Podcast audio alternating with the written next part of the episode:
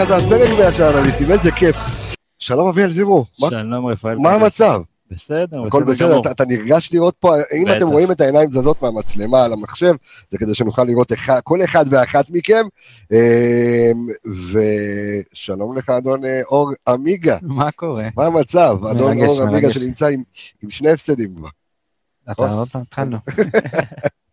אה, ש- למה לא באת עם החולצה, עם ה- עם המחאה, עם חולצת המחאה? למה לא הגעת איתה? פעם אחת תפס, כן, הוא לא רוצה שיתפס ניתן- בהשם. ניתן לאוהדים להמשיך את זה מכאן. כן. אנחנו עשינו את ה- את הבאז, מה ש- את האמירה שלי, אני גם, אה, מה שהיה לי להגיד, כתבתי בפייסבוק, בפוסט, והלאה זה כולנו ביחד. ב- אתם יודעים, יש לי שאלה מעניינת אליכם חבר'ה שם אה, בזום, ומי שמאזין גם אחר כך בספוטיפיי ובכל זה, אז תגיבו לנו בקבוצת הפייסבוק שלנו, שאם עוד לא הצטרפתם, אבל כולם פה הצטרפו אחרת הם לא נכנסים לתוך הזום, לקבוצת הפייסבוק שלנו, אה, אה, אני ניסי פשוט לדבר כדורגל, אה, אבל שאלה באמת אמיתית מכל הלב, כי אתם יודעים ואתם התרגלתם, וזה הפרק המאה כמובן שאנחנו אה, מדברים איתכם על נתונים, מדברים כדורגל נקי, מאוד, חד, אה, מספרים, סטטיסטיקה, כדורגל נטו. מישהו פה קצת ביאס אותו שעמיגה השתולל כאן על התקשורת, ושלא נדבר על אלכס שמשתולל על התקשורת כל הזמן, ודיברנו קצת פחות כדורגל אחרי הדרבי? או שאתם לא, לא, הנה, אני רואה את הראשים, לא, לא, לא. אה, יש כאלה שחושבים שלא, אבל גם זה בסדר. לא, אני אגיד, לך, אני אגיד לך מה, כי באיזשהו מקום יש איזושהי תחושה שאנחנו אומרים, אוקיי, אולי זה רגשי נחיתות. מה אנחנו צריכים להתעסק איתם בכלל? להוריד את האפליקציה של ספורט 5, להוריד, ואני מבין את זה. בוא, אני יכול לספר לכם שלפני שמונה שנים עשינו את אותו הדבר לוואן. המחאה היא say שלנו.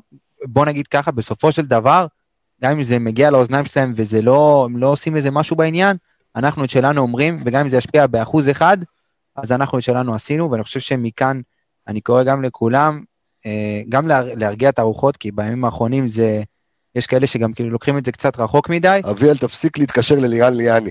בסדר, תפסיק עם זה, חלאס עם השט- עם השטות הזאת, תפסיק להתקשר אליו. הוא יתבע אותך, אני מתאפק, אני מתאפק. אתה מתאפק. אוקיי, אז כן. כן, אה, צריך להרגיע קצת, אה, זה, אנחנו, על מה מחינו בעצם, זה שזה עבר כל, כאילו עבר קצת, יצאו מפרופורציות עם כל ההגזמה, כי בוא נגיד מכות לא באמת היה שם, היה שם תיגרה קטנה, אוקיי, בסדר. וכל לא- הניפוח של התקשורת זה בעצם היה... תשמע, הייתה יש. יש, פה, יש פה תגובה של פיני שכותב שכל העולם נג, נגדנו, כאילו הוא איחד את השורות בקהל. אה, קבס על סגירת האייטם אז אני כן רוצה להגיד אבל משהו אחד.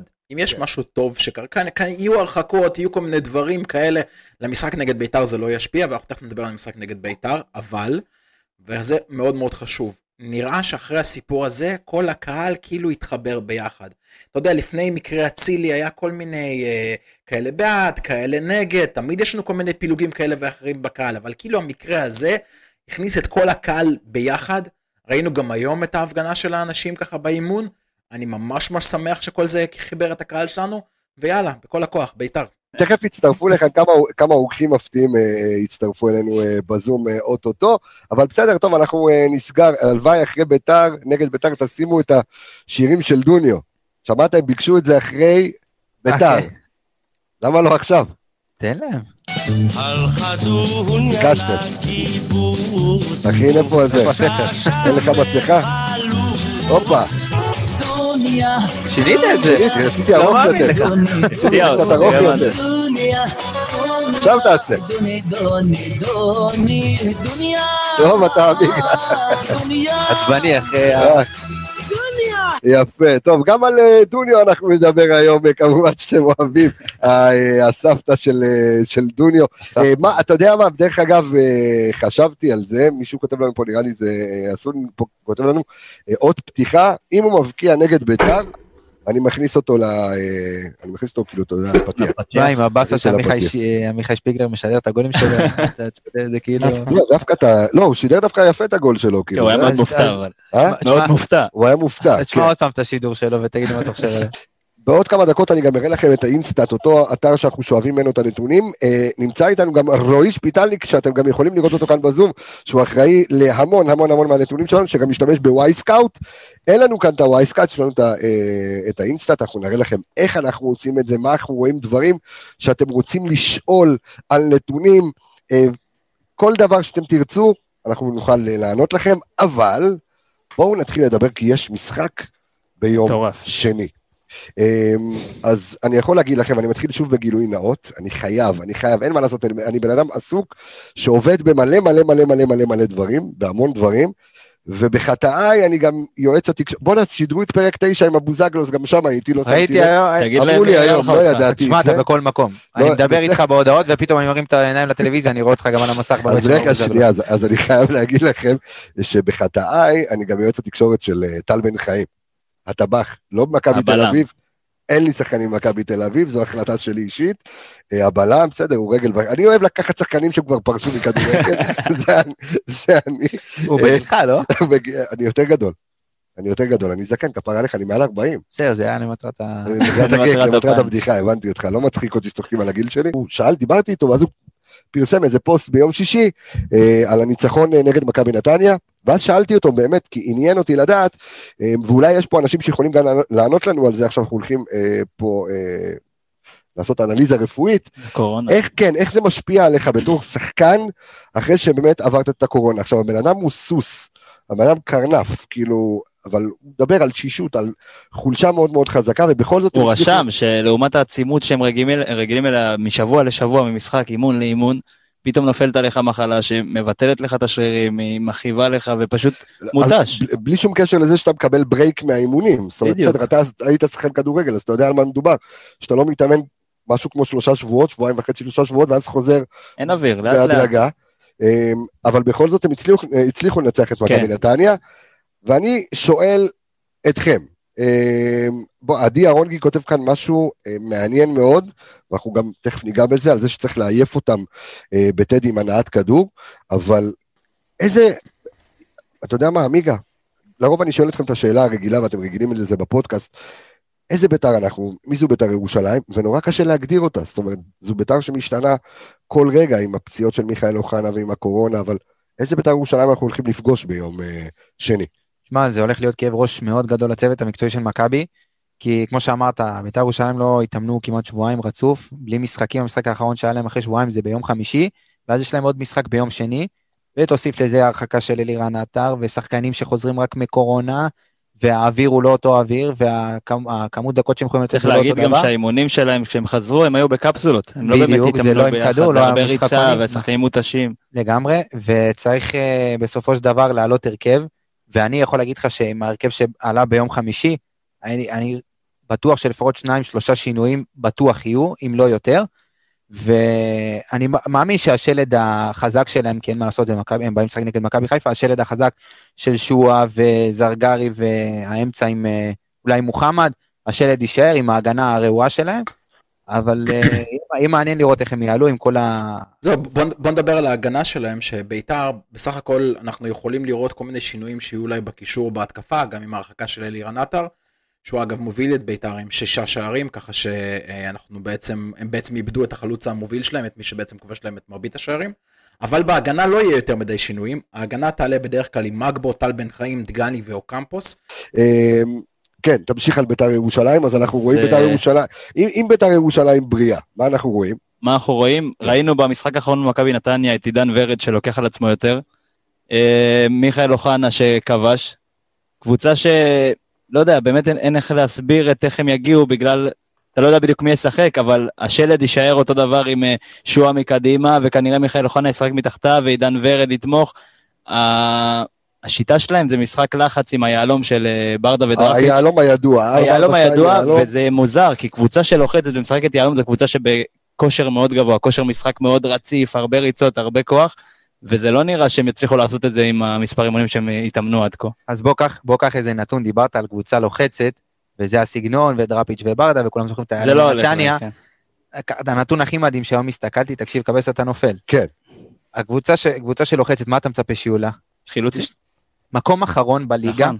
בחילוצי כדור בית"ר ירושלים. וואלה, מקום אחרון בליגה. איך אתה מסביר את זה? חוסר התאמה. חוסר התאמה של שחקנים לגמרי. לשיטה, לגמרי. אתה לא יכול לצפות משחקנים כמו עטר, ומשועה, וורד, ומיכאל אוחנה. להרכיב אותם ביחד זה לא... אתה משאיר ב- ב- פה בעצם במערך הזה שני קשרים שיכולים ללחוץ ולחטוף כדור.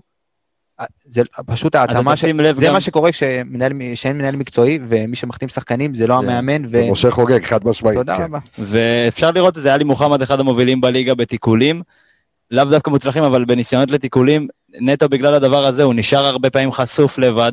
משחק ההגנה של אה, הראשון, הקו הראשון של בית"ר ירושלים נופל רק עליו, כי שועה ועטר לא לוחצים וזה ידוע, ועידן ורד כבר אין, בלי אין כושר. סרט שניקו אולסק אה, משחק ב- ביום שני, יש דבר כזה? השאלה איך זה עובד עם הבידודים, אני יודע שהם נכנסים לבידוד של כמה ימים. היה דיבור עכשיו, גם היה דיבור השבוע הרבה על זה שהבידודים שלהם פתאום הפתיעו אותם, שאמרו להם עשרה ימי בידוד, ופתאום... כן. אבל אני- אני יודע שמבידוד אפשר לצאת לאימונים ולמשחקים.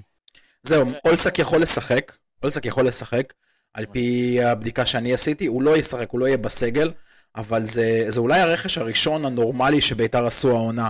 עם כל הדברים, כל הכלים שהם זרקו קדימה, זה אולי השחקן הראשון שאמור לתת שם איזשהו בלנס במרכז המגרש.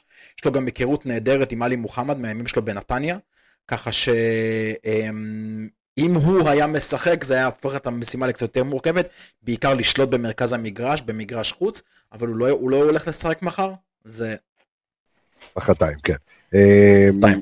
עכשיו, אה, עד כמה, קודם כל אני בטוח שהחיסרון יהיה מהותי של אלירן עטר, עד כמה זה פוגם להם אה, במשחק ההתקפה. מאוד, כי גם בניצחון אה, על אה, כפר סבא ואלישע לוי, אלירן עטר היה אחד הבולטים. של, שלושה מול כפר סבא, שער, כמה שערים במשחקים האחרונים, הוא מאוד חד מול השער, הוא גם, שים לב ששועה מקבל הרבה במה לידו, והוא לא צריך לעשות את, את מירב העבודה, והוא גם מצליח לפגוע. אה, הוא יהיה חסר, הוא יהיה חסר בעיקר לפי דעתי לשועה. אתה מוציא בעיקר. פה, אתה לוקח אה, מ-17 שערים, אתה לוקח 7 ומוציא אותם החוצה פשוט. אתה לוקח שחקן שכבש שישה שערים בתקופה מאוד טובה. ובישל, ובתקופה מאוד טובה, אתה פשוט מוציא אותו החוצה, ואני חושב שזה גם אה, יפריע, איך אמרת, הפריע מאוד לשועה, כי שועה שמשחק חלוץ לידו, אנחנו רואים אותו שהרבה יותר קל לו, מאשר כמו שמשחק במכבי, שהוא משחק את התשע, הרבה יותר קשה לו להסתדר לבד, גם בבני יהודה שהיה לו את שיבוט על ידו, נכון? יהיה לו הרבה יותר קשה, ואני לא רואה חלוץ שני שיכול למלא את המקום שם. גם אם הוא ישחק עם חלוץ שני אחר, אלירן עטר לוקח הרבה מאוד תשומת לב, ושם שועה יכול לשחק. יהיה לו קשה בלעדיו, אני חושב שהוא פשוט ייתן יותר משקל למשחק לדרפי, סליחה, דרפיץ' וברדה ייתנו יותר משקל למשחק לעידן ורד ולמיכאל אוחנה לנהל ולפרוץ קדימה, זה מה שהם עשו במשחק מול נתניה.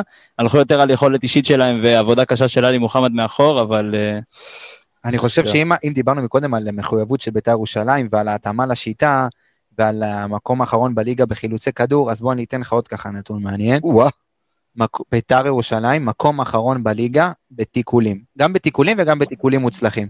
זה אומר שהקבוצה הזאת ממעטת להיכנס למאבקים, כמו שאמרנו, ממעטת לחלץ לא רצה כדורים. לא רצה, לא לא עובדת. הש- בגלל זה גם במקום שנמצאים היום.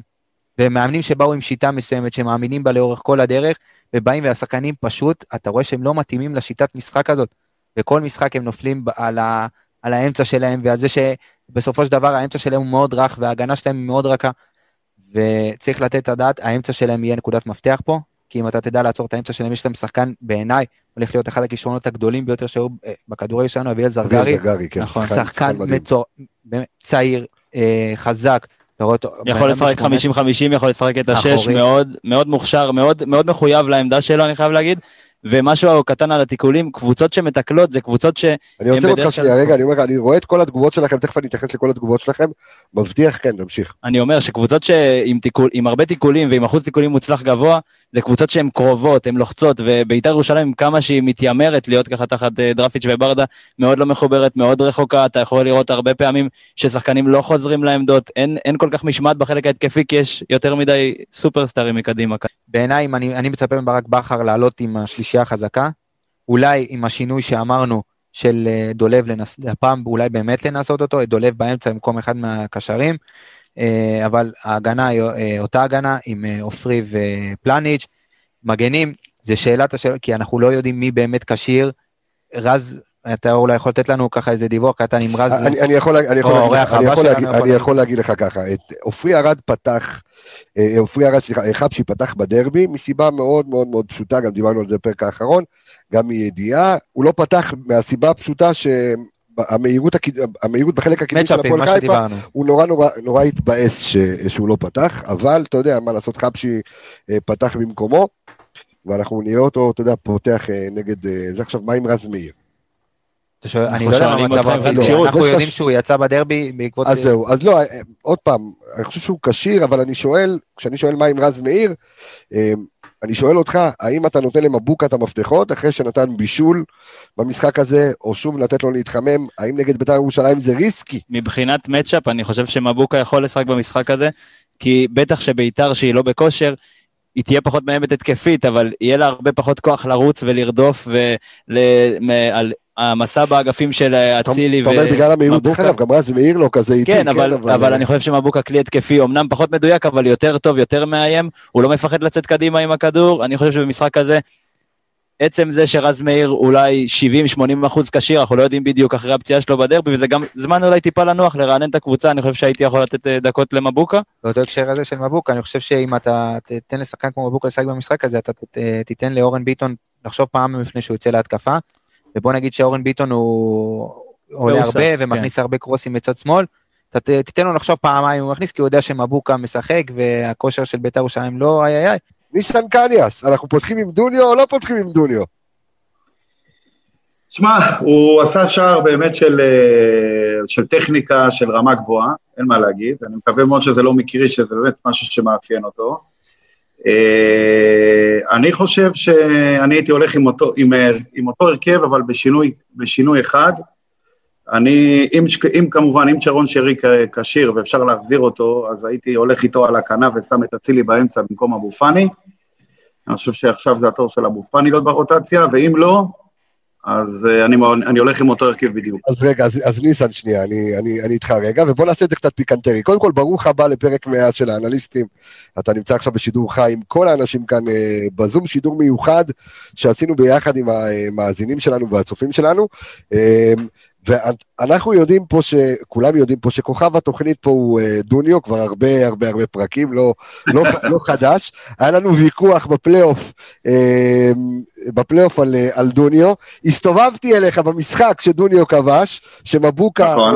שמבוקה בישל לו, כן. אבל עכשיו, אחרי המשחק, אחרי שראית גול, שבאמת, אתה יודע, בוא נגיד שהגול נגד בני יהודה, בסדר? שעוד פעם, אנחנו ראינו אותו כלחץ אה, על הבלם, אוקיי? על אף שזו הייתה טעות של דין מורי, כן, אבל ברגע שאתה לוחץ בלם, אתה גורם גם כן לבלם לעשות טעות. אגב, אגב הפריגם באותו משחק, אני אמרתי שזה מה שיהיה, דרך אגב, הפריגם ברדיו חיפה, אני ידעתי שזה יהיה לחץ על, של, על דין מורי, זה מה שבכר יעשה.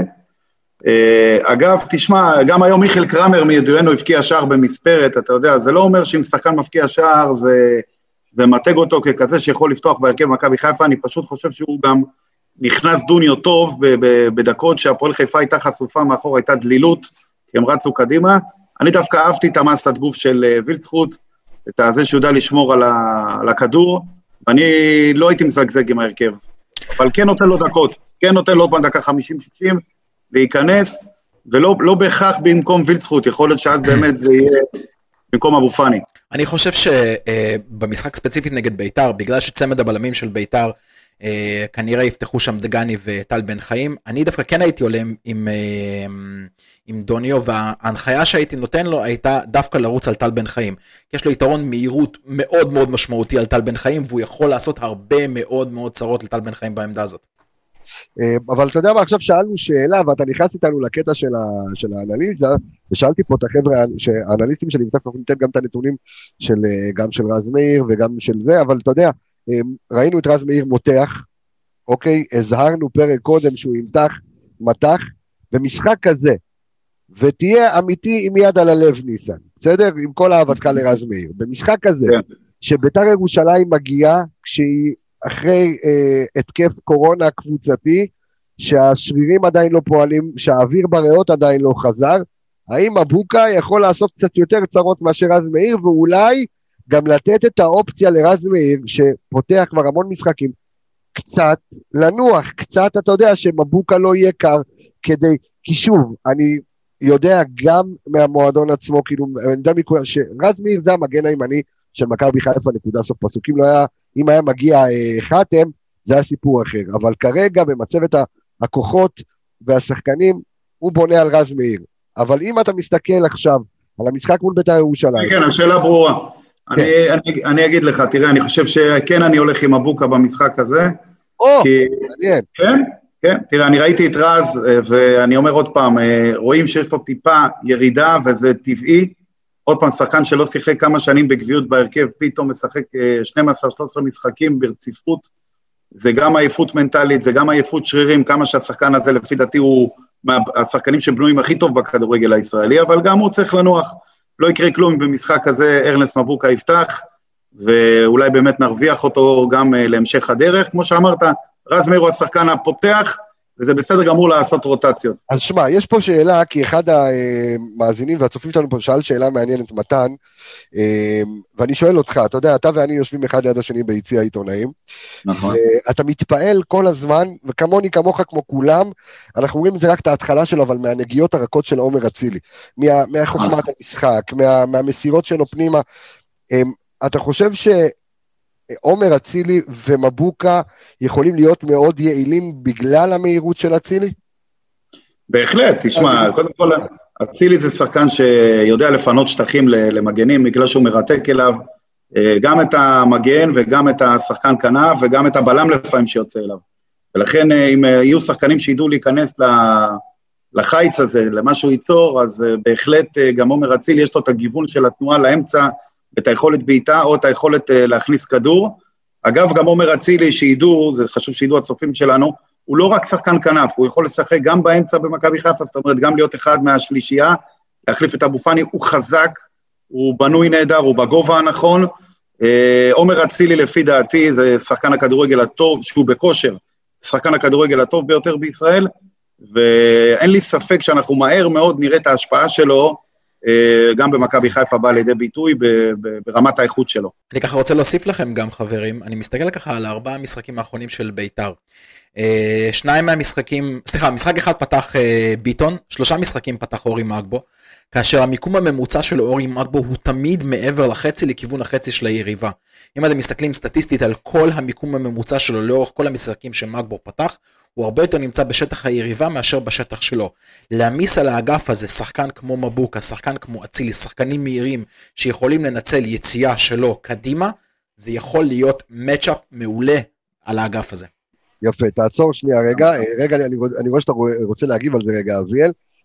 יש פה שאלה של אחד הצופים שלנו והמאזינים שלנו, רן, קבסה אחת ולתמיד ובכנות, אתה זה ששידכת את דוניו, או המלצת עליו למכבי, תבהיר לכולם. אז קודם כל, אני מעולם לא ראיתי את, כאילו לא לחצתי יד לדוניו, לא מכיר את דוניו, גם לא את סבתא שלו, אני לא מכיר את דוניו בכלל.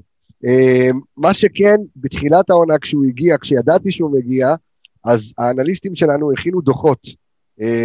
הכינו דוחות גם על פלניץ', לפני שהוא פורסם שהוא הגיע, וגם על דוניו, וראינו וידאו. ואנחנו, כשאנחנו, ועוד מעט גם תראו את המשחק הכנה לקראת ביתר, רועי שפיטלניק הכין לנו פה וידאו הכנה לקראת ביתר ירושלים, אנחנו נקרין לכם אותו, שאתם תראו איך עבודת האנליזה באמת עובדת.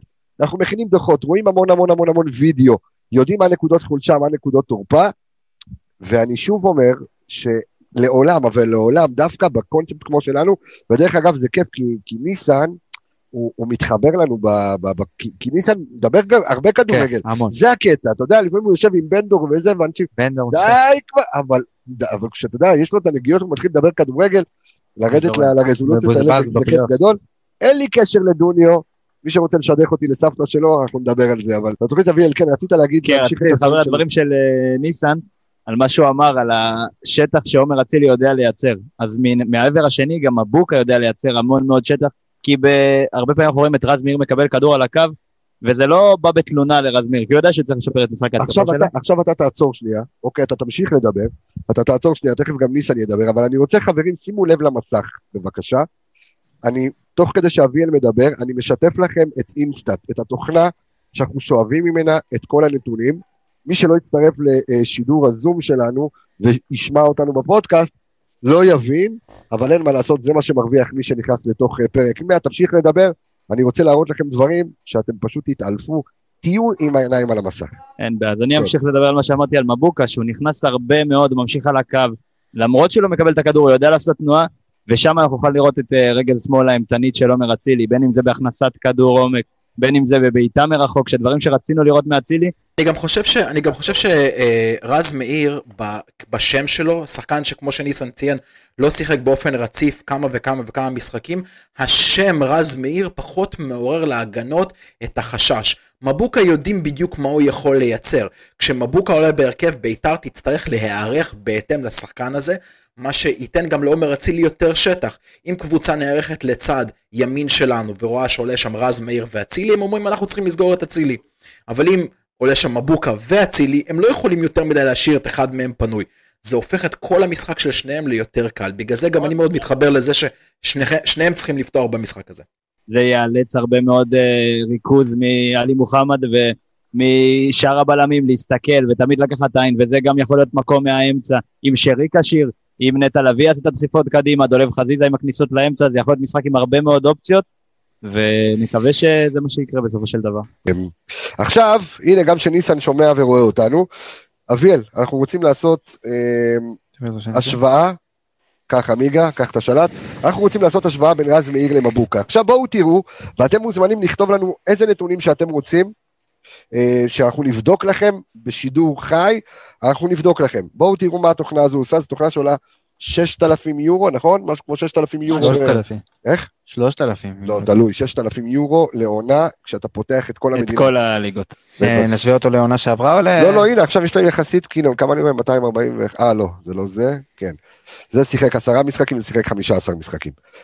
עמיגה, תסביר לצופים שלנו מה הם רואים פה. אז ככה, יש לכם השוואה פה של הנתונים, כל הנתונים מכל העונה הזאת, פר משחק, כל הפעולות עם אה, 100 דקות למשחק, מההופעות בהרכב, חילופים, אה, אסיסטים, אה, אוף סיידים, הכל הכל הכל הכל. אם יש איזה משהו שאתם רוצים לראות, משהו ספציפי, תכתבו לנו בתגובות ואנחנו נדבר ונרחיב. מה, מה, מה, מה. אנחנו רואים פה? אה, אלכס, אתה תהיה, על אתה, אם אתה רואה את השאלות של האנשים, תקריא לנו את אגב, השאלות אני- של האנשים. כן, הכי הכי בולט לעין מה שכולם מדברים על האיכויות של רז מאיר בהתקפה. כן. אנחנו רואים פה שבאחוז דיוק ברמות שלו הוא הרבה יותר גבוה משל מבוקה. וואלה, בקרוסים. 87 אחוזים לעומת 80 של מבוקה, פחות קרוסים למשחק, 2.3 קרוסים למשחק, אבל עדיין הרבה באחוזים יותר גבוהים. אה, מסירות מפתח, מבוקה עם 0.4, רז מאיר עם כמעט מסירת מפתח למשחק, שזה מאוד יפה למגן. למגן. אה, עיבודי כדור, אה, רז מאיר עם 4.5 עיבודי כדור למשחק, מבוקה עם 5.3. ההבדל הוא, בחצי שלנו אתה יכול לראות שמבוקה עם 1.8 עיבודים למשחק, ורז מאיר רק עם עיבוד אחד למשחק, בממוצע כמובן, בחצי שלנו, שזה באמת העיבודים שיותר משנים. אה, רגע, יש פה תיקון על הנתון מקודם, ה-87 אחוזים זה דיוק במסירות, הדיוק בהרמות זה 26 אחוזים לרז מאיר, אם זה היה 87 הוא לא משחק פה, כן. אה, ו-30 למבוקה. אה, עיבודי כדור בחצי ההגנתי, אתה רואה את רז מאיר הרבה יותר אחראי, עם עיבוד אחד למשחק, מבוקה עם 1.8. אם אה, תלך לעיגול בצד ימין, אתה תוכל לראות גם את ה-expected assist, אז ככה, יש לנו חילוצי כדור, רז מאיר עם 4.7 חילוצי כדור, ארנסט מבוקה עם 4.3, חילוצי כדור בחצי היריבה, אה, רז מאיר עם 1.07 חילוצי כדור, כדור למשחק כמעט, אה, ארנסט מבוקה 0.6 חילוצי כדור בחצי ההתקפי. אה, זאת- אומרת שאם זאת. אומרת שאתה מקבל המון נתונים, השאלה זה איך אתה מנתח אותם, כן. ולדוגמה עכשיו עם הנתון שקיבלנו על החטיפות בחצי המגרש של אוקיי. של היריבה. אמרת שרז מאיר עם 1.07 ומבוקה עם 0.6, שזה כמעט פחות אה, עכשיו, חצי אני- ממנו. אני רוצה אבל שיהיה בשביל העיניים של ה- של המאזינים והצופים האפיזוד שלנו, סרצ'. האפיזוד סרצ'. בואו תראו משהו מאוד מאוד מאוד יפה. עכשיו תראו איזה, תראו איזה יופי. אנחנו רואים פה את כל הקרוסים של רז מאיר, אתם רואים? מסומנים כאן על המגרש, ושימו לב מה התוכנה עושה, לא משנה איזה נבחר, אוקיי? בואו נראה, מכבי חיפה, הפועל חיפה. משחק אחרון. שוב חזיזה. אז מאיר. נפלת פה על, ריגס אה, שחוזר... אה, כן, על פחות לא טוב. משנה, אבל סתם להראות לכם אם אתה איזה, רוצה לראות מוצלחות, אפשר גם. איזה- איזה- לסמן את זה. כן, בואו נסתכל עכשיו על הרמות המוצלחות של רז מאיר, שזה תופס לנו את העשרה משחקים האחרונים, נכון? עשרה משחקים האחרונים, שימו לב, היו לו 1, 2, 3, 4, 5, 6, 7, 8, 9. היו לו תשע, אה, תשעה קרוסים אה, מוצלחים, נכון? הם בדרך כלל. זורקים, אתה צריך לבדוק בדיוק על כמה זה. נסתכל, בואו תלך, נעשה, כן, נעשה, עשרה נעשה משחקים. עשרה משחקים אחרונים, שימו לב. עוד שמונה, בבקשה. שזה, שזה נתון מעודד או לא מעודד? לא כל כך. לא כל כך מעודד. מדויקות, כן? בדיוק, מדויקות. אז היו לו שמונה, אה, נכון? שמונה, אה, שמונה שמונה הרמות, אה, קרוסים, כן. ש- אה, שמונה קרוסים מדויקים. בואו נבחר, נבחר אחד רנדומלי, בבקשה. זה היה נגד פתח תקווה. פתח תקווה. שימו לב. לא, אני אסביר לך למה זה לא ברור, כי בדרך כלל קבוצות... מאיר בכל זאת מגיע לכדור. בוא נראה את רז מאיר, מעביר את הכדור למרכז. בדיוק לאזור המסוכן, שאנחנו יודעים שיש שם את שרי ואבו פאני וכל השחקנים שמצטרפים דווקא לאזורים האלה הפגיעים, שהפנים של ההגנה הם לכיוון הקרוס ולא לכיוון השחקני התקפה שבאים ומצטרפים, וזה ה-. פרפקט, ההדגמה פה של כן, הקרוס, יצא- יכול- אם רז יכול אה, איכשהו. לקבל את הסרטון הזה. כמו שראינו את, ה, את הקרוס הזה, אז ראינו שהקרוס, הנגיעה הראשונה אחרי הקרוס הייתה של שחקן מכבי חיפה. מבחינת הנתונים, זה אומר שזה קרוס מוצלח. זה אומר שזה קרוס שפגש שחקן מכבי חיפה. נכון שהוא לא פגש אותו בצורה נוחה, אבל מבחינת התוכנה, מבחינת הנתונים, זה קרוס שנחשב כקרוס מוצלח.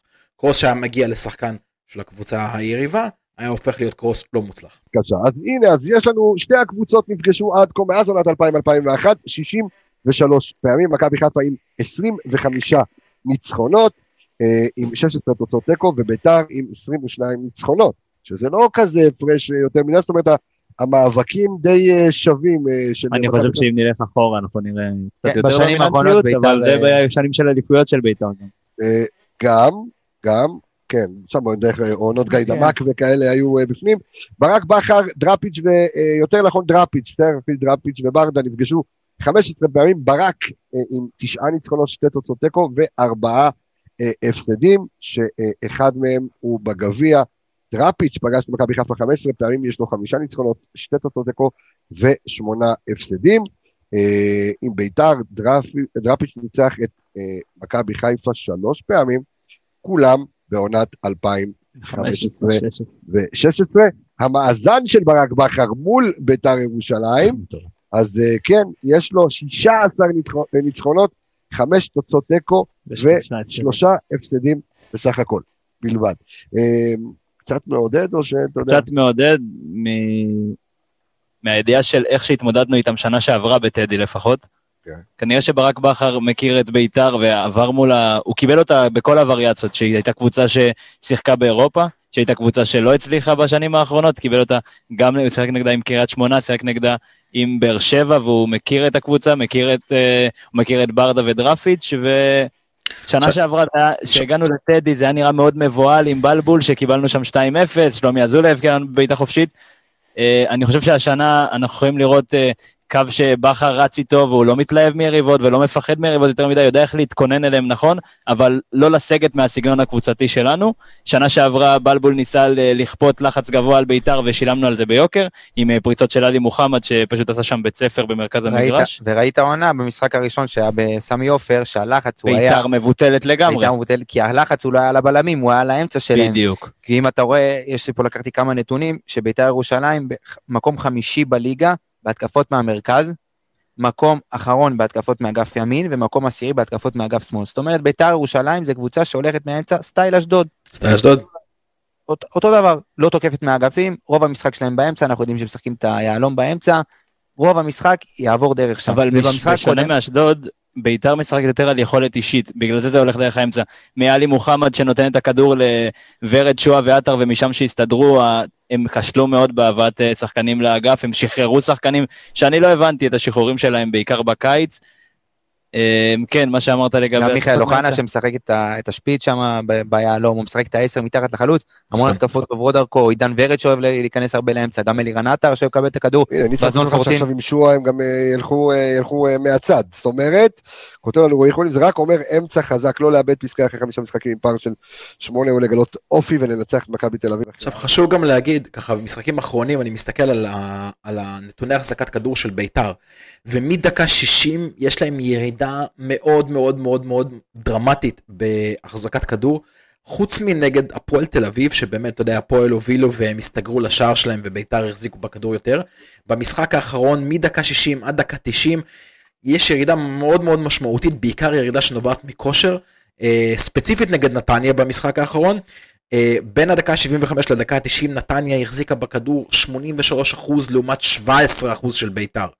יש שם אספקט של כושר, הם גם באו למשחק הזה אחרי נתניה, אה, שהם לא שיחקו שני מחזורים, ואם אנחנו יכולים לבוא ולנצל, אתה יודע, במשחק צמוד, אם יש זמן לבוא ולתת פוש, אולי לשמור איזשהו חילוף מפתח, זה יכול להיות בדיוק לזמן הזה. אה, שואלים אותנו, כן, כן, תמשיך. נתון לגבי בית"ר, אני חושב שיהיה מאוד נכון לשמור במשחק הזה את השחקנים לסוף. זה כן. כמו שדיברנו בפרק הקודם, אה, מאוד חשוב עם איזה שחקנים אתה מסיים, ואנחנו יודעים את המצב הקריטי של בית"ר מבחינת. כושר גופני, יהיה לזה השפעה מאוד גדולה. אפילו אה, לקחת את הריזיקה ולא לפתוח עם אה, אולי או עם אצילי או עם שרי או עם וילדפוט, ולהכניס אותם כשבית"ר כבר יהיו סחוטים וכבר לא יהיה להם אוויר, ואז לדחוף ואז להעמיס עליהם ולתת עליהם את אני הביט. רוצה לתת עכשיו, אה, אני רוצה לתת לכם איזושהי משימה לצופים ולמאזינים העיקריים שלנו בזום, איזה כיף פרק 100, יש שאלה פה על אה, קבסה, יש לי שאלה, אצילי יכול לשחק 50-50.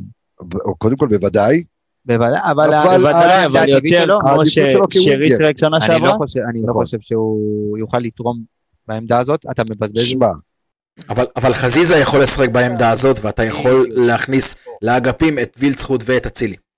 אני, אני מבחינה הזאת על אצילי, תן לי משפט, כן. אני חושב שהוא, אתה תבזבז אותו שם, כי עומר אצילי כן שחקן שייתן את המאבקים, וכן שחקן שילחץ, וכן שחקן שירדוף, אבל בעיניי עומר אצילי שחקן שצריך להיות כמה שיותר קרוב לשער, כי המסירות מפתח שלו והראיית משחק שלו והחילוצי כדור שלו, שהוא קרוב יותר לשער, הוא נותן את הכדורים אה, מהר מאוד, ברגע שהוא מחלץ אותם הוא כבר דוחף את העומק לשחקן פנוי, אני חושב שאתה תבזבז אותו בעמדה הזאת של ה-50-50.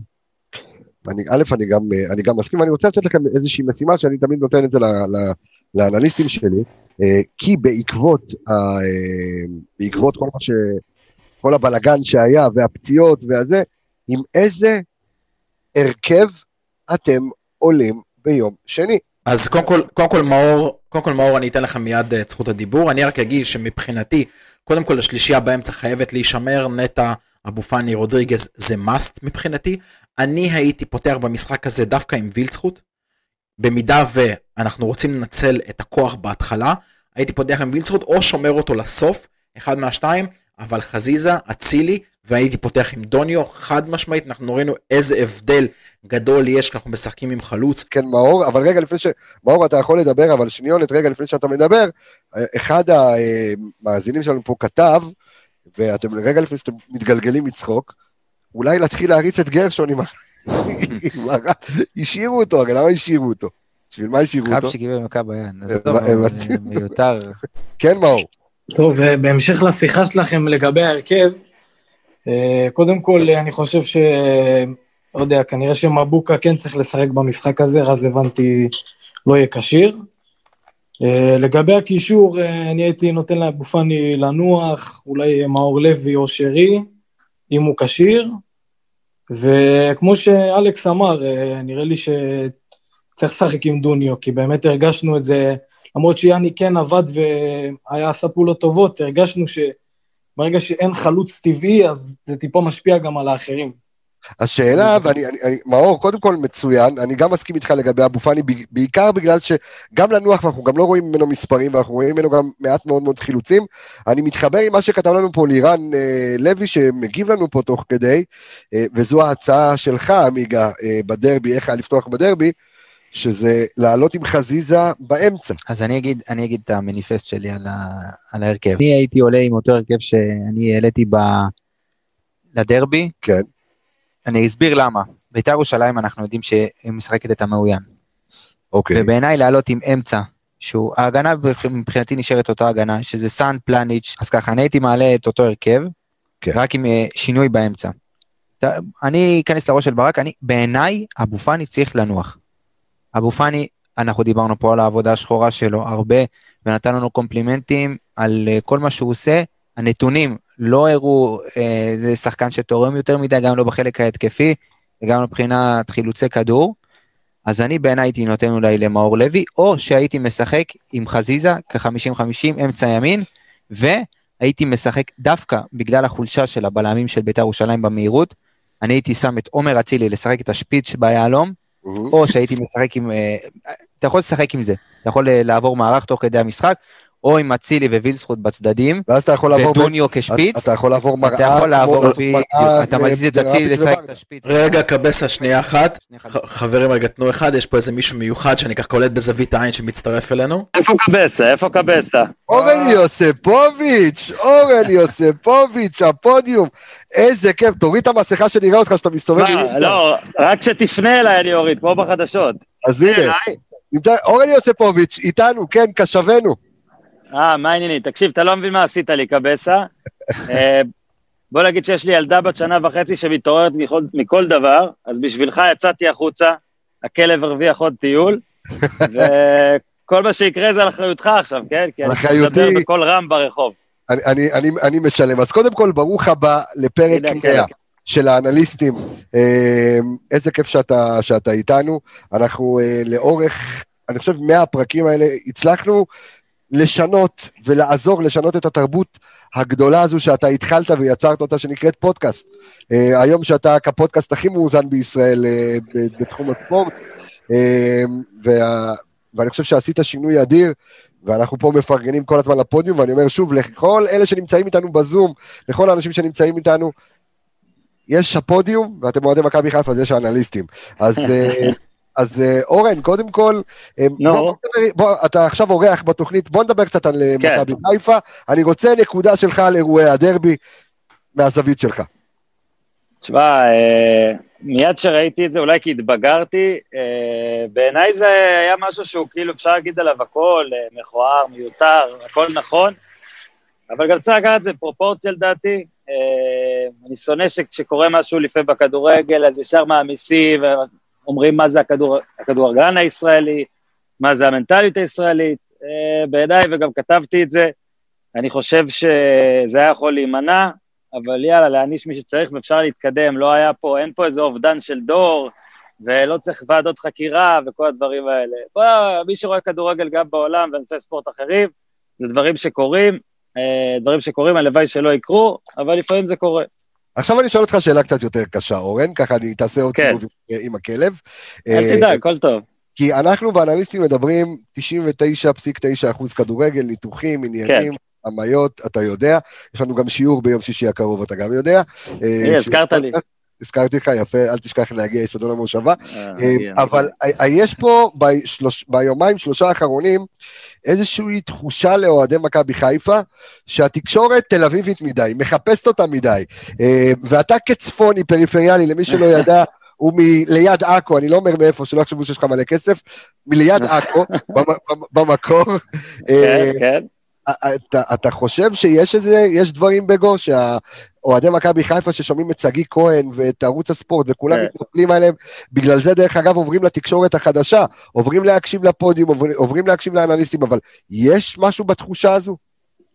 תשמע, אתה יודע שאני תמיד מאכזב אותך בנושאים האלה, גם בפרקים שאנחנו עושים ביחד, שאני לא מרגיש שאני צריך לבקר תקשורת. אבל הפעם, אני דווקא אוקיי. כן יכול לעלות, כי אני, כי אני חושב שאין. אני חושב שאין איזה קטע שיש אנשים בתקשורת שהם פרו קבוצה מסוימת, ובגלל זה, אני חושב ש... לא יודע אם זה קורה לך, כי אתה בפודקאסט כאילו ספציפית על אה, מכבי חיפה והכל, אבל כל דבר שאנשים בתקשורת כותבים, אז תמיד האוהדים המסורים ביותר, ואני לא אומר את זה בציניות, חושבים שאתה נגד הקבוצה שלהם או בעד היריבה שלהם. לרוב זה לא ככה, לדעתי דווקא הדבר שהיה פה בשבוע האחרון זה יותר מין אה, אה, שעמום או צמא לדם, מאשר אה, וואלה רוצים שמכבי חיפה תיענש כדי שמכבי תל אביב אה, תרוויח. זאת ההרגשה שלי. תשמע, רק, זה- בסדר, עניתי לך, בסדר? לא, אני אני יצאתי בסדר. אני מהצד שלך, הוא לא אוהד מכבי תל אביב, אורן יוספוביץ', אני מבטיח לכם, הוא לא אוהד מכבי תל אביב. מה, אה, קודם כל אה, מכבי חיפה הרוויחה את זה שזה לא הרחקה אוטומטית לכמה חבר'ה, כי כבר היה בהגנה מאוד דליל. אה, תשמע, אולי זה שמכבי תל אביב ניצחה דווקא יהפוך משהו אצל מכבי חיפה. אה, הדבר הכי קשה נראה לי בלהילחם על פער שנסגר, זה שאתה כל הזמן נראה לי מצטער על הסגירה הקודמת. אתה אומר, יואו, היה יכול להיות 11, יואו, יכול להיות 8, יכול להיות... הנה, עכשיו אין פער, זהו, אין פער. מכבי חיפה כאילו צריכה להתחיל מההתחלה. ותשמע, פעם שעברה נגד ביתר, זה היה אחד המשחקים, ה... בוא נגיד, הטובים של מכבי חיפה. זה, זה מה תצטרך לתת גם עכשיו. אני, שרי, אני לא יודע למה הוא לא מופיע עד עכשיו, ומי שאני כבר מתחיל, אני חושב שאפשר להתחיל לדרוש ממנו זה אצילי. אה, אבל חוץ מזה, אם מכבי חיפה תהיה תלויה רק בחזיזה עכשיו כשאוקוויצה בחוץ, אז זה הופך פתאום להיות קשה. לפני שבועיים מכבי חיפה נראתה, נראתה מלאה, מלא אופציות והכול, אה, עכשיו זה נראה פחות, כדי שזה יקרה, שני השמות שאמרתי, לדעתי, צריכים להתחיל לתת יותר. אה, יש פה כאן סשן ניחושים אדיר אה, איפה אתה גר, אז שים לב, כן. לאחת, שים לב לאחת התגובות, לא עכשיו, כאילו, איפה נו. שם, שים לב לאחת התגובות, אם תשמעו את הפודקאסט שלו, תבינו מאיפה הוא תמיד מפרסם את הצימרים של ההורים שלו. אז תקשיבו לפודיום, אם עדיין לא הקשבתם. אה, כן. אז? הנה, אני, אני לא, לא, אה, בשוויץ, גר במקור אני במושב בן עמי, וכמו. שקבסה אמר, כולם ללכת לצימרים, אבל בתורות, כדי שלא יהיה לכם צפוף. יום הולדת שמח, מזל טוב, היה לך... יאללה, יאללה, תודה. תודה. טוב. אז תיתן בראש. תמשיך עם הפודקאסט הכי טוב בישראל, אה, ואנחנו נפגשים ביום שישי עם השיעור, עם הספר, עם הכל, שיהיה- שיהיה אחלה סופש. יאללה, קבסה, תודה, מזל טוב על המאה, אה? תגיע מהר. טיק טק. חייב להגיד לכם, ולכל מי שנמצא כאן איתנו, שאנחנו, אה, אני אישית מאוד מאוד מאוכזב ממכבי חיפה, מאוד. אה, כי אני רואה את התקשורת באור קצת אחר, כי אני חושב שדווקא ברגעים קשים שחקנים צריכים לדבר, אנשי מקצוע צריכים לדבר. אה, ויש הנהלה במכבי חיפה שאסטרטגית אומרת, חבר'ה, לא צריך להתארח, לא צריך לדבר, צריך לשמור על שקט. זה לא עובד ככה בכדורגל, זה לא עובד ככה בעולם. אה, בברצלונה, בדורטמונד, בכל מקום אחר, כדורגל זה שואו. תדברו, מה אתם מפחדים? מה יש? אין שום דבר, והיו אמורים להתארח, גם ברק בכר בפרק הזה, ו- אבל אה, הנהלת מכבי חיפה אומרת, עכשיו לא מדברים בגלל אירועי הדרבי, אבל כל מי שהבטחנו יגיע. פרק עם מרקו יכול להיות מעניין, כן, אני רוצה ל- אה, להגיד. ועוד משהו, אורי דביר, שים לב למה שליאם גבאי, ש, אה, שכתב לנו פה, שדרך אגב, ליאם זה ילד בן אה, 13 שמאזין. לאנליסטים, זה אחד הדברים היותר, שיותר מרגשים אותי, שתבינו כמה הכדורגל וכמה הכדורגל הכיפי, הניתוחי, לאן הוא מגיע ולאיזה גילאים. שואל מה עם אפליקציה. אז אני לא, אני, אמרנו שאנחנו נצא עם הכרזה, אני אהיה בשקט. אה, אורי דביר, רק תעשה חיוך, כי אנחנו בימים הקרובים עולים עם אה, משהו שיהיה לכם מכבי חיפה 24-7 לתוך הווריד. לא אומר יותר מזה, משהו שאין אותו בישראל, יש אותו בחו"ל לא מעט, יש אותו בחו"ל. אבל uh, אתם הולכים לקבל משהו שאתם אפילו לא מתחילים להבין uh, מה האולפנים פה הולכים uh, לייצר לכם. ו, uh, ואבו פאני בהחלט, אני חושב שהוא צריך לנוח כי... כי אני לצערי הרב לא מסכים איתך. אוקיי, אתה לא אני לא חושב. אוקיי, ההרכב. שלי, ההרכב שלי ירוץ אחרת. אוקיי. אתה רוצה להגיד משהו, עמיגה, לפני? לא, אה, מישהו ביקש ממני איזה משהו ואני הבטחתי לו, ואחי הקטן הזכיר לי עכשיו, כן. הבטחתי למישהו תשובה על הצהובים. על הצהובים. אה, נכון, Mm. שאלו פה הרבה על הצהובים. אני הבטחתי תשובה. והלכתי ועשיתי, אבל אבי, תן את ההרכב שלך, אחרי זה אנחנו נראה ההרכב בזה. שלי. זה יהיה מהיר, כי אני הולך די על ה-4-3-3 הקלאסי של ברק, עם אה, דוניו בחוד ואצילי וחזיזה באגפים, השינוי השני זה עופרי ארד כמובן בלם ומבוקה לידו. אני הולך על אמצע חזק, נטו בגלל מה שראיתי שנה שעברה בטדי, ואני רוצה לראות את זה, אני רוצה לראות משהו שונה, אני רוצה לראות אותם מבטלים את ביתר לחלוטין באמצע, את עלי מוחמד לא נושם, במחצית שנייה שהם יפלו מהרגליים, אה, וילצחוט ייכנס, ויהיה עוד אופציות, ומאור לוי, שאנחנו רואים אותו תופס את עצמו בידיים ודוחף את הקבוצה קדימה, ואני אוהב לראות את זה משחקנים צעירים, אבל אני חושב שקודם כל צריך לחזור למקורות, ואם אנחנו ניתן מחצית ראשונה ממשחק שלא כולנו זוכרים לטובה, אמנם מכבי תל אביב, אבל צריך לזכור, הלחץ שלנו שם, מחצית ראשונה שיתק אותם, למרות אה, התוצאה שנגמרה בסופו של דבר. אה, לש- לשתק את ביתר, לעייף אותה, לגמור אותה, ואם אנחנו נצליח לכבוש את השערים שלנו מעולה, אם לא, מחצית שנייה יש לנו עוד כלים שיעלו מהספסל. אני מתחבר מאוד למה, ש... למה שאביאל אומר, כי בסופו של דבר המשחק של ביתר קם ונופל על שני שחקנים. וזה עלי מוחמד בהנאות כדור שלו מאחורה, וכל מה שמיכאל אוחנה יכול לעשות, ולא צריך לעשות.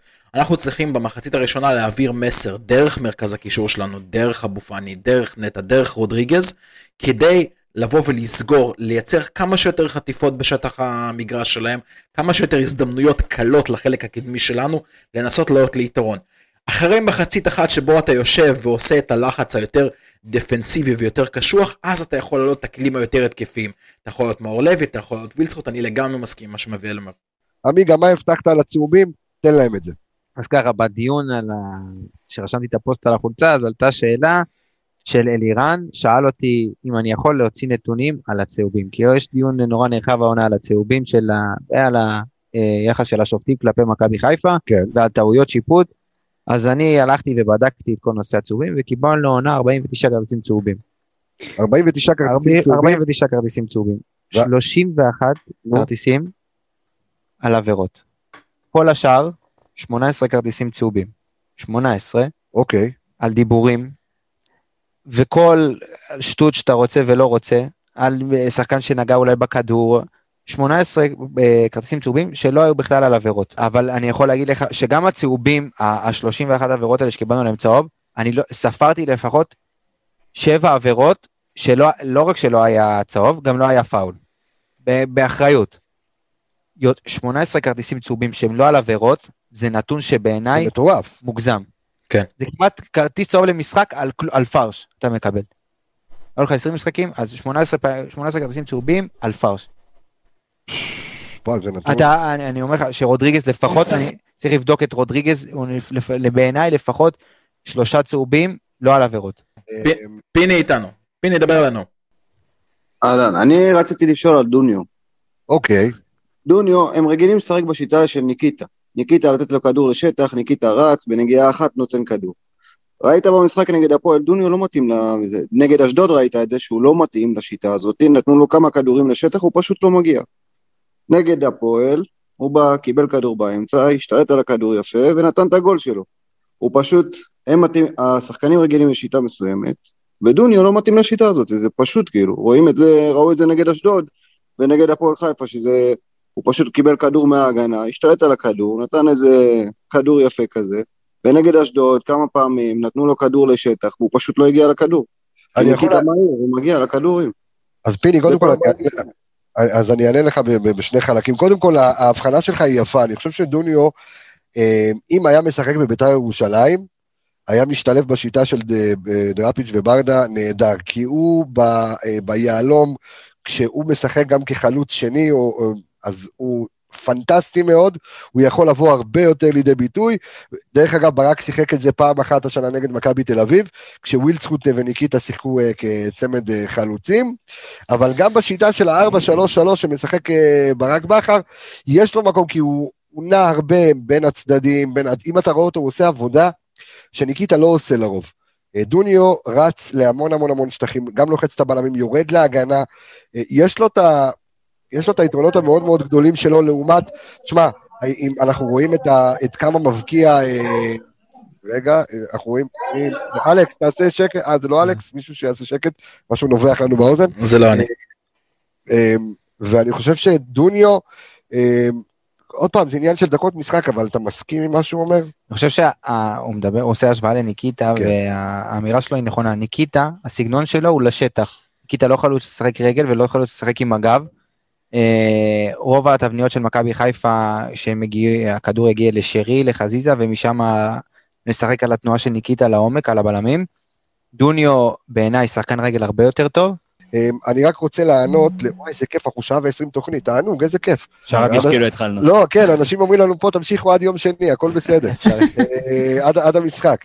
אבל אה, רציתי לענות למי ששאל, אה, מאיפה מביאים את כל הנתונים האלה בתוכנה? אז אני אספר לכם בקצרה שזו תוכנה שהמציא אותה אז, הוא היום הוא בן 38, אה, בחור בן 34 הוא היה, אה, 34 או 33, בחור רוסי מרוסיה, אה, ויש אה, במולדובה ויש בהודו. מאות אנשים שיושבים כמו עכברים על המחשב ומזינים נתונים בזמן אמת, ולכן גם מנהלת הליגה ואינסטאט, עכשיו יש משחק בקונגו, רואים את המשחק הזה, מזינים את כל הנתונים ומקבלים את זה בזמן אמת, ולכן, אה, ויש את כל הטכנולוגיה ואת כל הדאטה שנאספת, אה, וכמובן שעוד פעם, זה סטארט-אפ, כל מה שנערם מאחורי, מאחורי כל המספרים והנתונים שאתם רואים, הכל נכנס לתוך אלגוריתם, ואז אפשר לעשות את, ה, את החיפוש.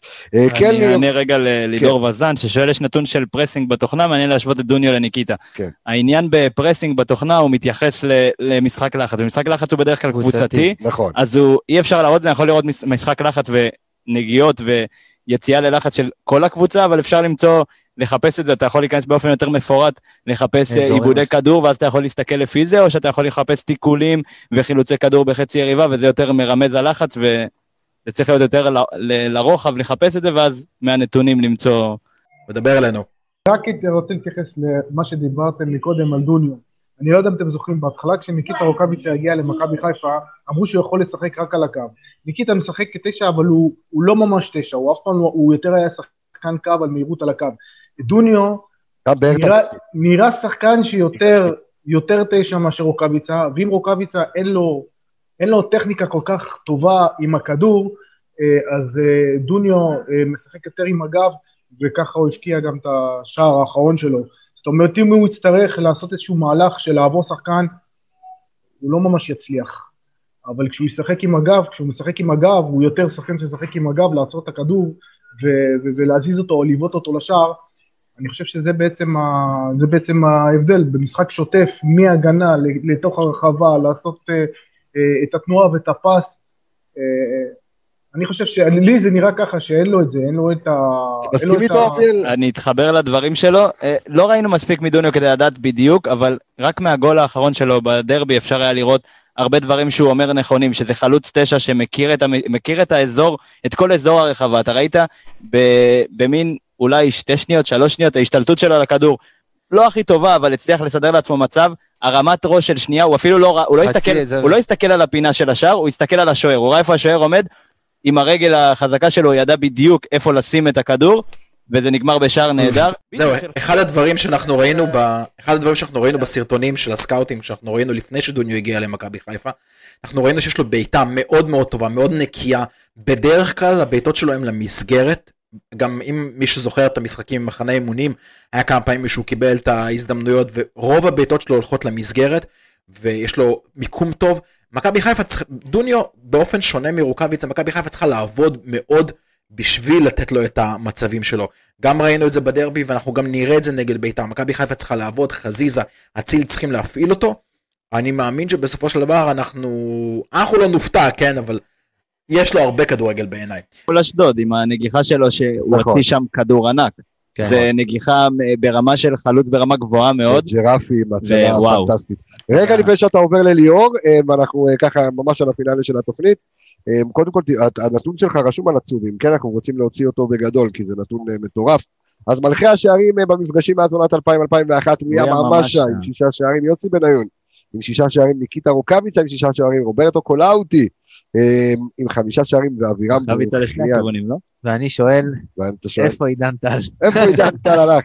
זה תשאל את רועי שפיטלניק, איפה עידן טל.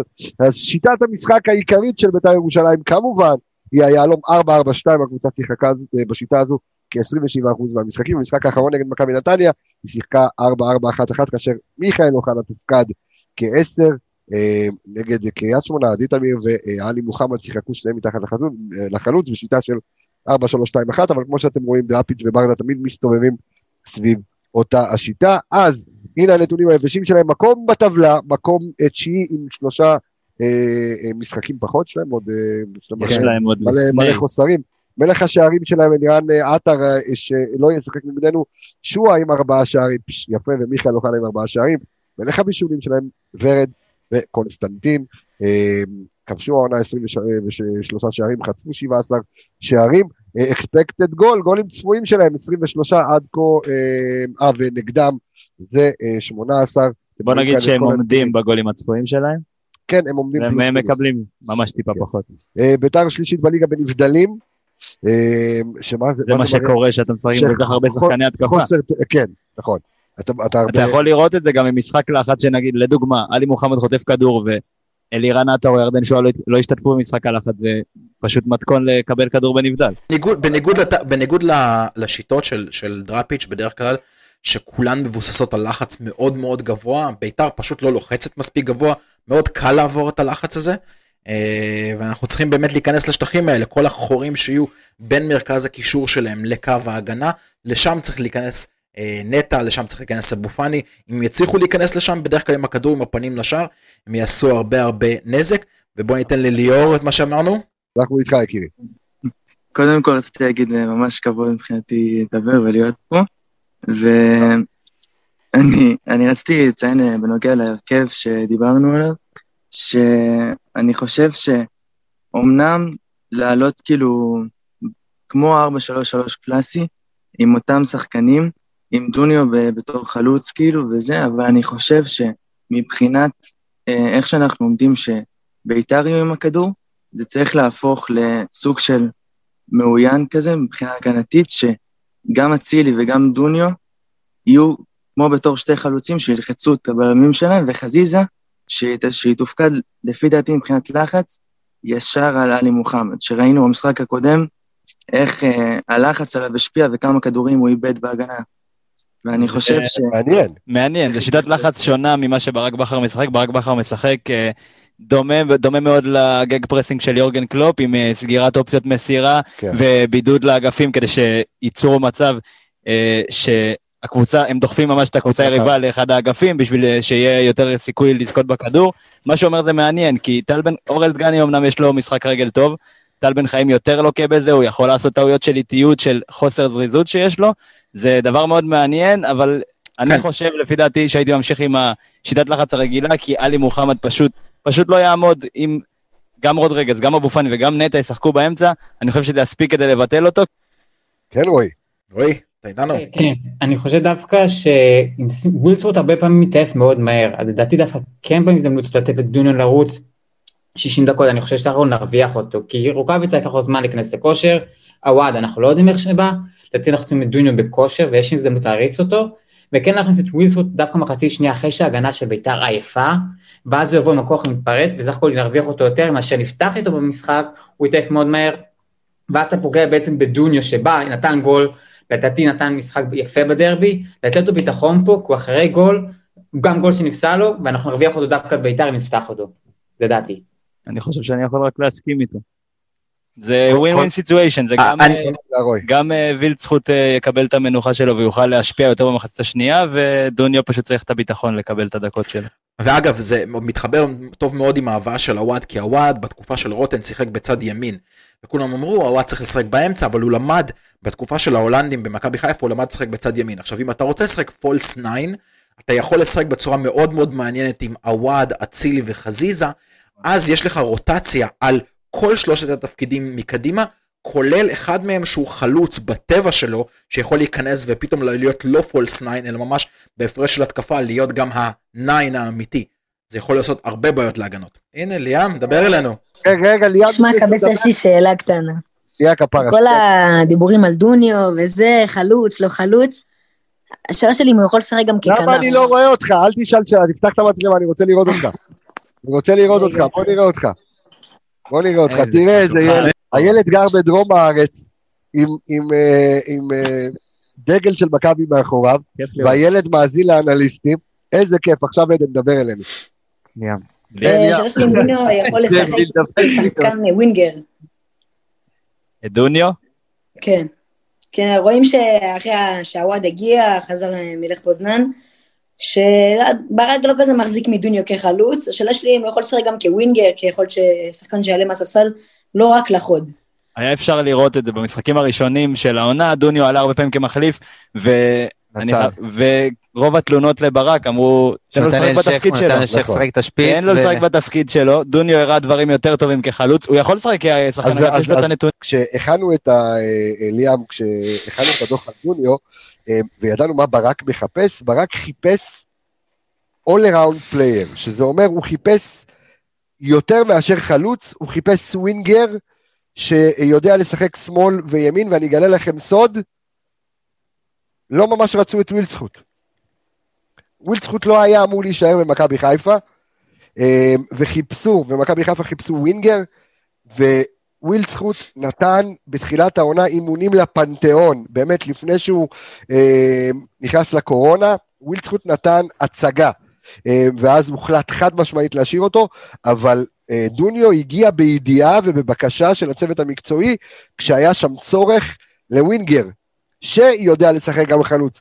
לא חלוץ שיודע גם לשחק ווינגר, כי אל תשכח ש, אה, שרצו עוד את דוניו, היה גם ירדן שואה, וגם מוחמד עוואד, וגם ניקיטה רוקאביצה. זאת אומרת, הקבוצה הייתה מפוצצת בחלוצים, ודוניו לא היה אמור להגיע כדי להיות על התפקיד של השפיץ, ולאט לאט עם זה ששועה הלך, וזה הלך, אז... אה, אפשר לראות את זה גם עם ברק בכר, שהוא יודע לעשות את זה עם הרבה מאוד שחקנים. נכון. גם בתקופה שלו בבאר שבע, לא, או- אובידיו אובן הגיע כקשר 50-50 והפך להיות אה, בלם בלם. ושיחק קשר אחורי במקום הוגו. ועשר גם בחלק מהמשחקים. ברק בכר אוהב את השחקנים, את הקולבויניקים. אני חושב שזה. רודריגז, הציר בדיוק, שלו, זה הציר הדוגמה שלו, המושלמת. בדיוק, הציר שלו שזה בלם שלישי, שש, שמונה. זאת אומרת, הוא אוהב את הציר הזה, הוא אוהב את הציר, אתה אז יודע. עם ברק הוא יודע איך לכוון את השחקנים, הוא יודע איך לעשות, להוציא מהם עוד דברים שאנחנו לא ראינו, והוא יכול לשחק כנראה גם באגף, עם הנתונים היבשים שלו, עם המהירות ו- וקבלת החלטות טובה, הוא יכול לשחק באגף. רגע, רגע, רגע, לפני שאתה עושה קטע, יש לנו משחק,